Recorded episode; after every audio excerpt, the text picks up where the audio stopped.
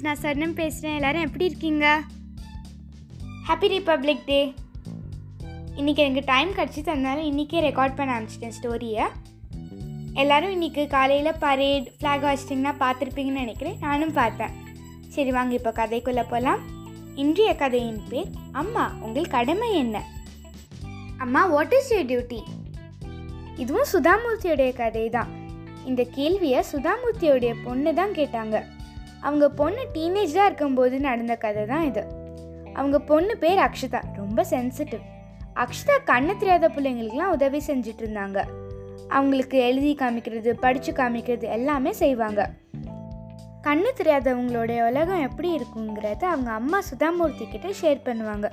ஒரு நாள் கண்ணு தெரியாத பொண்ணு மேரியை கூட்டிகிட்டு அக்ஷதா கார்டனுக்கு போனான் அக்ஷதா சொன்னாங்க இங்கே நிறைய வித விதமான ரெட் ரோசஸ் இருக்குது. அதுக்கு மீறி ஆச்சரியத்தோடு கேட்டாங்க. ரெட்னா என்ன அக்ஷதா? அக்ஷயாக்கு இது எப்படி புரிய வைக்கணும்னு தெரியல. அக்ஷதா கையில் ஒரு ரோஸ் பூவும் ஜாஸ்மின் பூவும் எடுத்துக்கிட்டா. ஜாஸ்மின்னா மல்லிகை பூ. இந்த ரெண்டு பூவையும் அக்ஷதா மேரி கிட்ட கொடுத்துட்டு சொன்னா இந்த ரெண்டு பூவையும் இப்போ ஸ்மெல் பண்ணிப்பாரு. முதல் ஒன் ரோஜா பூ ரெண்டாவது மல்லிகை பூ. முதல் ரோஜா பூ வந்து ரெட் கலரில் இருக்கும். ரெண்டாவது மல்லிகை பூ ஒயிட் கலரில் இருக்கும். எனக்கு இது எப்படி உனக்கு புரிய வைக்கிறதுன்னு தெரியல. ஆனால் நான் ஒன்று மட்டும் சொல்கிறேன் இந்த உலகத்தில் நிறைய விதமான கலர்ஸ் இருக்குது. அதெல்லாம் பார்க்க விட்டு தான் முடியும்.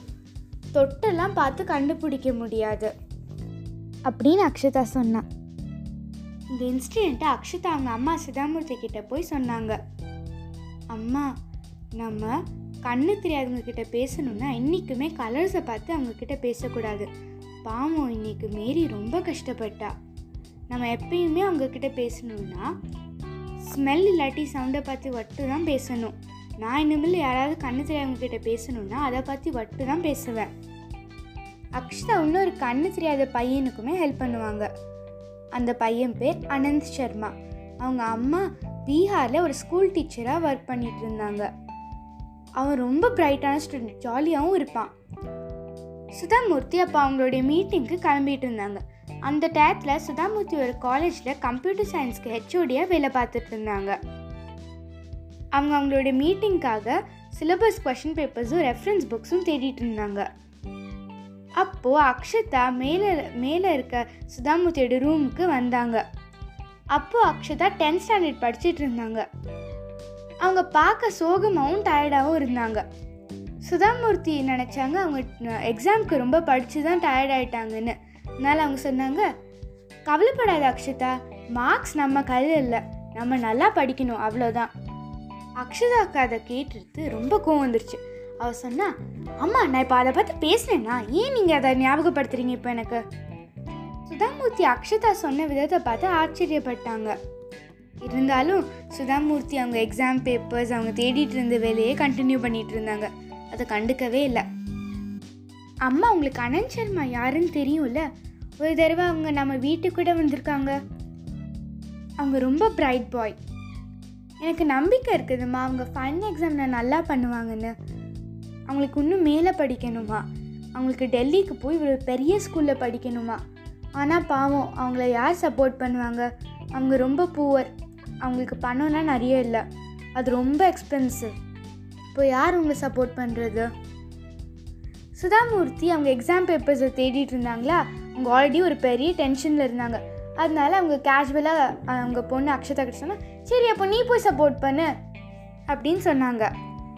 அதுக்கு அக்ஷதா சொன்னாங்க அம்மா ஒரு ஹாஸ்டலுக்கு பே பண்ணுற அளவுக்கு என்கிட்ட எங்கேம்மா பணம் இருக்குது.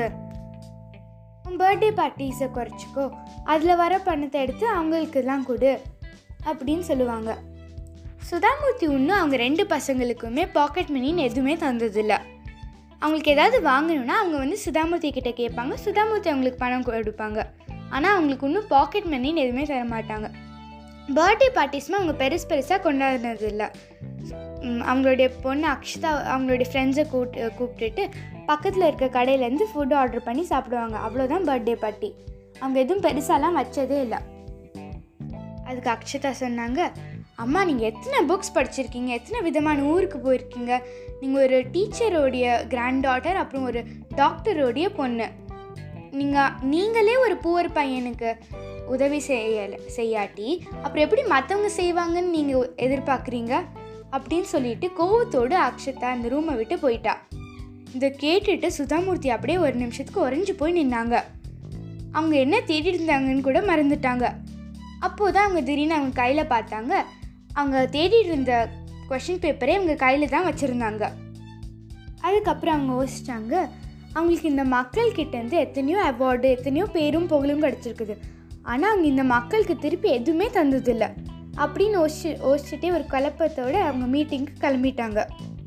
அங்கே போய் பார்த்தா எப்பயும் போல் அவங்களுடைய மீட்டிங் டிலே ஆகிருந்தது அவங்க தனியாக ஒரு கிளாஸ் ரூமுக்கு போய் உட்காந்து ஓசி யோசிக்க ஆரம்பித்தாங்க அக்ஷதாவுடைய வார்த்தைகள் சுதாமூர்த்தியுடைய மனசில் திருப்பி திருப்பி ஓடிட்டே இருந்தது. சுதாமூர்த்தி யோசிச்சிட்டாங்க எனக்கு நாற்பத்தஞ்சு வயசு ஆயிடுச்சு ஆனால் இன்னும் எனக்கு என் என் கடமை என்னன்னு எனக்கே தெரியாது. அப்படின்னு சுதாமூர்த்திக்கு ஒரு கேள்வி அவங்க மனசுலே வந்தது. அவங்க அவங்களுடைய லைஃப்பை நிறைய பணத்தை வச்சு ஸ்டார்ட் பண்ணல. அவங்க நிறைய ஹார்ட் ஒர்க் பண்ணி தான் இந்த இந்த நிலைமைக்கு வந்திருக்காங்க. நான் பணத்துக்காகவா வேலை பார்த்தேன்? இல்லை பேரும் புகழுக்காகவும் வேலை பார்த்தேன்? கண்டிப்பாக இது ரெண்டுக்கும் இல்லை. நான் முதல்ல எனக்காக வேலை பார்த்தேன். அப்புறம் என் ஃபேமிலிக்கும் இன்ஃபோசிஸ் கம்பெனிக்காகவும் வேலை பார்த்தேன். இனிமேலும் என் லைஃப் இப்படியே நான் ஓட்டக்கூடாது. நான் ஏதாவது புதுசாக செஞ்சே ஆனும் அப்படின்னு அவங்க யோசிப்பாங்க. சடனாக சுதாமூர்த்திக்கு ஏதோ ஞாபகம் வரும். அது என்னென்னா யாரோ உங்களுக்கு அட்வைஸ் பண்ணியிருப்பாங்க. Give back to society give back to society அப்படின்னு யாரோ அட்வைஸ் பண்ணியிருப்பாங்க.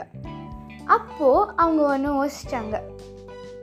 அவங்க டிசைட் பண்ணிட்டாங்க. இதுதான் நான் பண்ண போகிறேன் அப்படின்னு. சுதாமூர்த்தி வந்து சட்டு சட்டுன்னு முடிவெடுக்க மாட்டாங்க. அவங்க யோசிச்சு தான் முடிவெடுப்பாங்க. அதனால ஒரு வாரம் கழித்து சுதாமூர்த்தி வந்து ஹெச்ஓடி வேலையை ரிசைன் பண்ணாங்க. அதை ரிசைன் பண்ணிவிட்டு ஒரு டீச்சராக வேலை பார்க்க ஆரம்பித்தாங்க அவங்க நிறைய ஸ்டூடெண்ட்ஸ்க்கு ஹெல்ப் பண்ண ஆரம்பித்தாங்க அந்த ஸ்டூடெண்ட்ஸுடைய முகத்தில் வர சிரிப்பை பார்த்தா அவங்களுக்கு ஒரு மன திருப்தி கிடச்சிது. ரொம்ப சந்தோஷமாக இருந்தாங்க. இதுக்கு எல்லாமே காரணம் அக்ஷதா தான். அவங்க தான் சுதாமூர்த்திக்கு ஒரு நல்ல பாடம் கற்றுக் கொடுத்து அவங்க லைஃப்பை சேஞ்ச் பண்ணி அவங்க தான் சுதாமூர்த்திக்கு அவங்களுடைய கடமை என்னன்னு புரிய வச்சாங்க. ஸோ இதோடு இந்த கதை முடிஞ்சுது. இந்த கதையிலேருந்து நம்மளுக்கு என்ன புரியுதுன்னா நம்ம ஒருத்தவங்ககிட்ட இந்த வாங்குறது மட்டும் இல்லை திருப்பி க க கொடுக்கவும் ப- பழகிக்கணும். நீங்கள் ஏதாவது comments and suggestions அனுப்பணும்னா Tamil dot short stories dot S at Gmail dot காம்க்கு அனுப்பலாம். Thank you bye bye and once again happy republic day